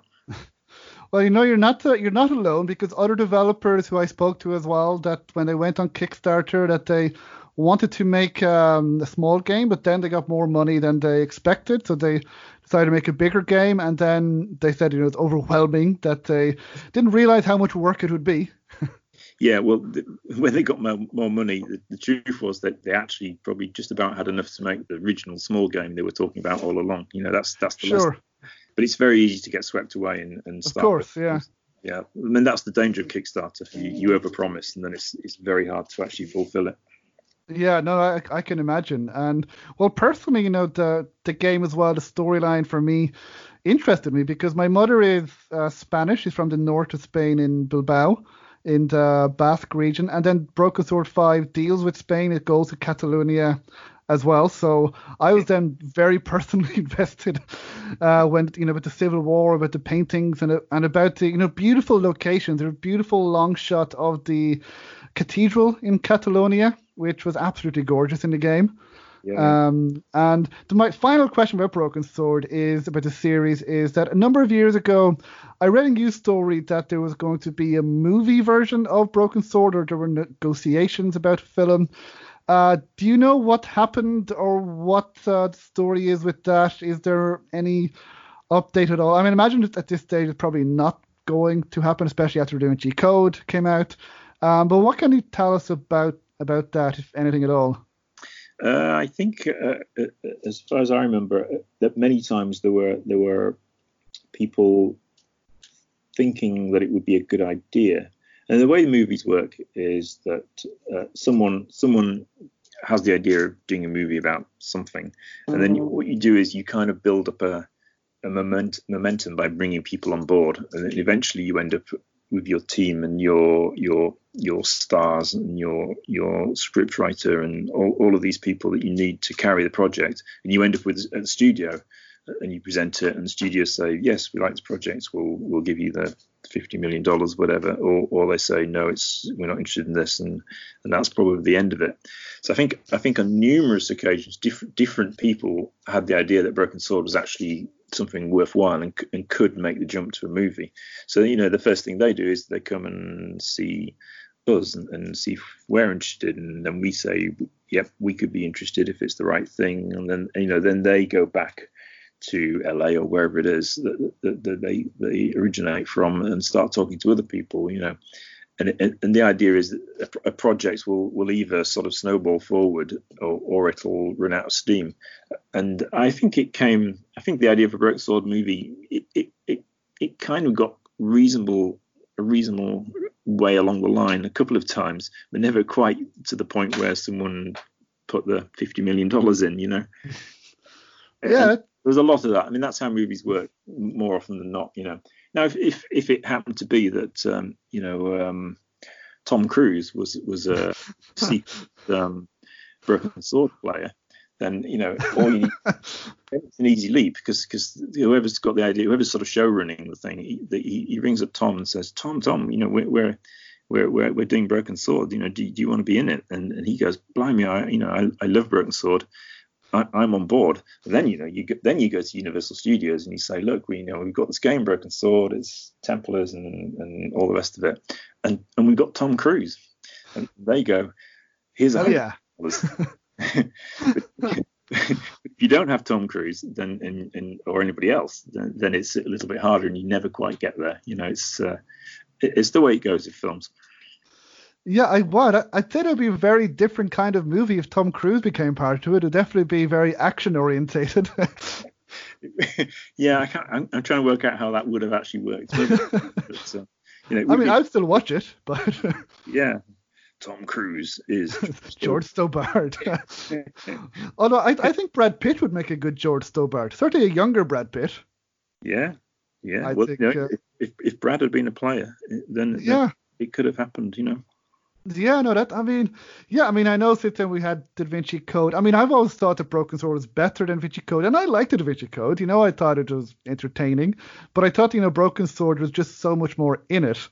Um, but yeah, no, it's, it's a shame. Although I think to this day there still hasn't been a great uh, movie adaptation of a video game. So, uh, will only God knows what would have happened um, as well. But still would have been interesting, I think. And well, I think before we finish then, because you're now no longer part of Revolution, you told me. I, I saw on your Twitter you're are you part of a company called uh, I think I have it here. Is it Shifty Eye Games? Is that correct?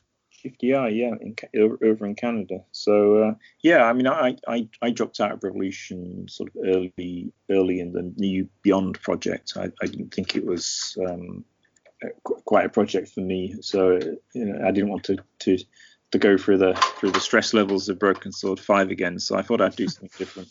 Um, you know, I, I'm I'm all, I'm working on my own game, which is a, a, a roguelike kind of sequel to um, the game I wrote back in '85, Obsidian, with with also a lot of a lot of influences from Steel Sky. Um, some things in that that I quite liked and thought would would have some some legs in a different in a slightly different interpretation.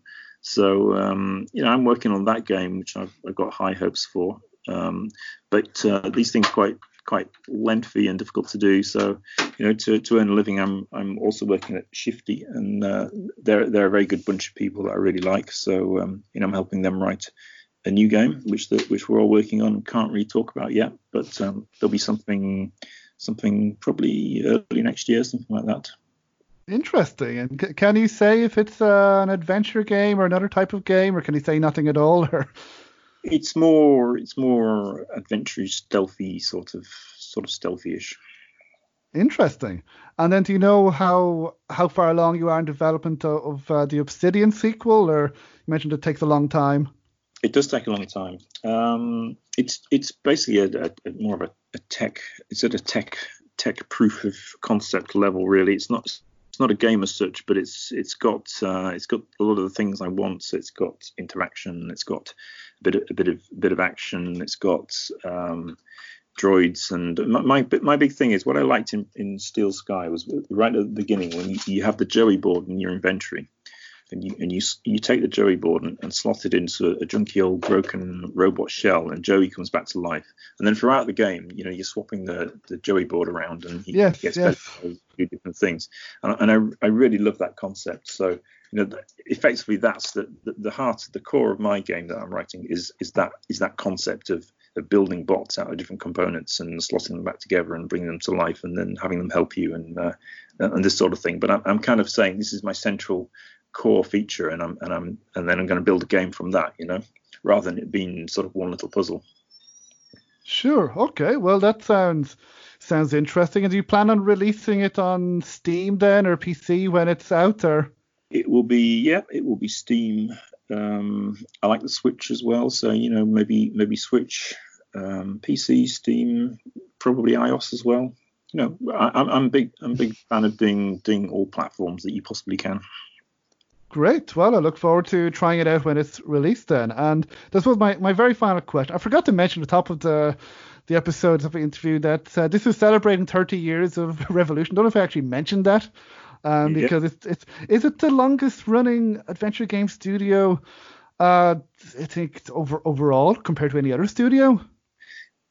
Uh, it, it probably is adventure games. Yeah, I mean there won't be many studios that are 30 No, it's uh, Many. I mean, there are brand names, but you know, you know, you can pick a brand like Atari, and it's it's swapped hands ever so many times. Exactly. These things get Uh, sold, don't they? But an actual games company that's that's, I mean, Still working, and I mean, Nintendo, you know, mm, yeah, but then, uh, Revolution, you know, you've basically stuck to your guns. You still made story-rich games all the way through. I know you've made some changes, but you haven't really changed core, which was the, um, you know gameplay, which was story, and then puzzles, which have been in all your games uh, basically. So, yeah. um, and And I I don't think that story is is, is over yet. You know, I mean, Mm. I, I, obviously I don't know much about Beyond the Steel Sky, but I think I think Revolution and and uh, and Charles will will continue to look at that genre and see what they can do with it. You know, I don't think it's uh, a, a done deal at all, or, or the end of the end of the story. I think I think I think those things we were interested in at Revolution are still are still there to be developed and, and turn into something. You know, so you know when I know, I know Charles is very busy at the moment, but I'll, I'll go, Mm. go and have a chat with him soon and see what he's thinking. You know, and uh, and uh, and sort of uh, see see what he might be thinking about for the future because I think there's a lot of scope still for that kind of game. No, definitely. And then you yourself, I don't know if you can answer the question or not, but if Charles then said, say, Tony, we're thinking of making a Broken Sword 6 or any other game, uh, would you be interested in going back to work on a, another of those games, or is it still too early to tell? Uh, it's probably too early to tell. I mean, I don't, I don't know what Charles's plans actually are, but, uh, I think at the back of his mind he might be thinking of Broken Sword Six, but he might be thinking of something completely new and and and you know it'd be it'd be nice to go back to you know where it was right at the beginning. You know, to start with nothing as we did with Lure the Temptress and and and kind of say what can we do? You know, blank sheet of paper. What can we do? I mean, that would be an interesting that would be an interesting place to be. You know, when you've got a history and, and you've developed lots of things and you know what works, what doesn't, but to to start again, you know, it would be it would be interesting. Yeah, no, I'm all for it because I know a lot of fans of you guys. Uh, I, I see even when Charles is talking about Beyond the Steel Sky, and I see people still are asking about Broken Sword Six. When is it coming out? Is it coming out?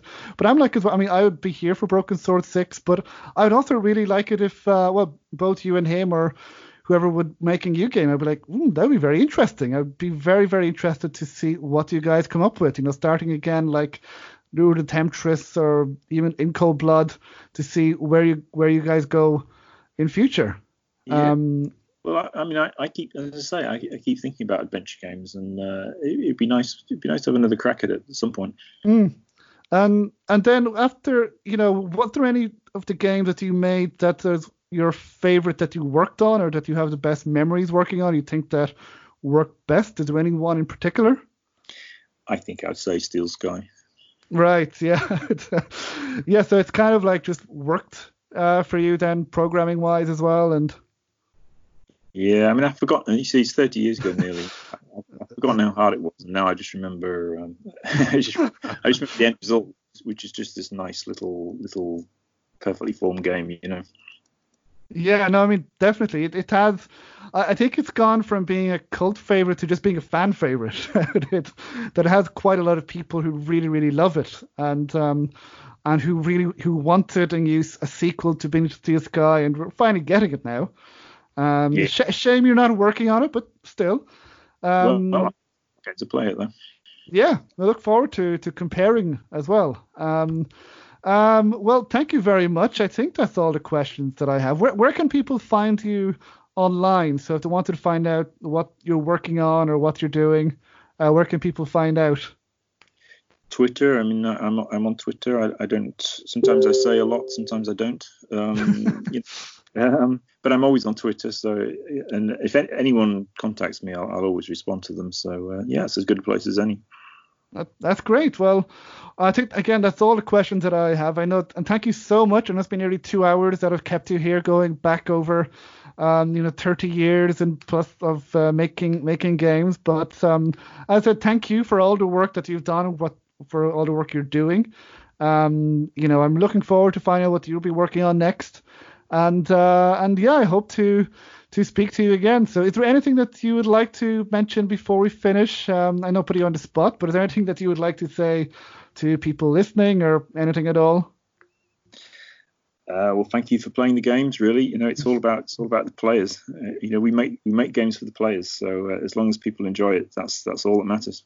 Yeah, I think we can safely say that people did and are enjoying. So, well, thank you very much, Tony, and the very best of luck with your future projects. Thank you very much. So that was my interview with Tony Warriner. I hope you enjoyed it. And a huge thank you once again to Tony for very kindly giving me so much time to speak about his career and about Revolution and about the games that they made. It was a real, real honor to speak to him, and I hope to speak to him again soon. So now that is it for this interview, but there is still plenty, plenty more to come.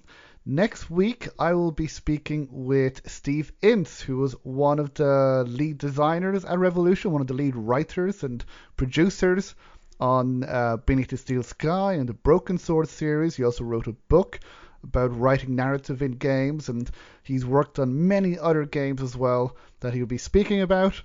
And so that will be next week.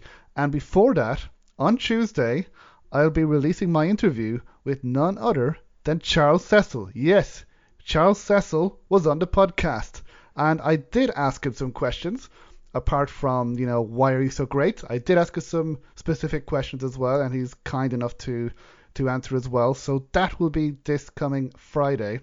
So um, still plenty more to look forward to. So until then, thank you as always for joining me, and uh, we'll speak then this Friday. So until then, take care, everyone. Bye. So,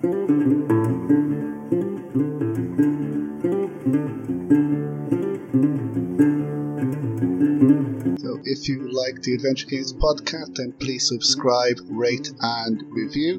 Wherever you listen to podcasts, please leave a review on iTunes if you can, as every review helps, and reviews will help get the word out, especially for adventure game developers who appear on the podcast. Now, you can also follow me on social media. You can follow me on Twitter at Advent Game Pod. You can follow me on Facebook at Adventure Games Podcast. You can also follow me on Instagram at Adventure Games Podcast as well. And we're also on Discord at Adventure Games Podcast. So if you are a Adventure Game developer or a Adventure Game player, you can follow us there. So again, please feel free to retweet and share podcast episodes and the podcast to people who believe may enjoy it. And you can also find more information about the podcast on www.adventuregamespodcast.com. So until next time, thank you.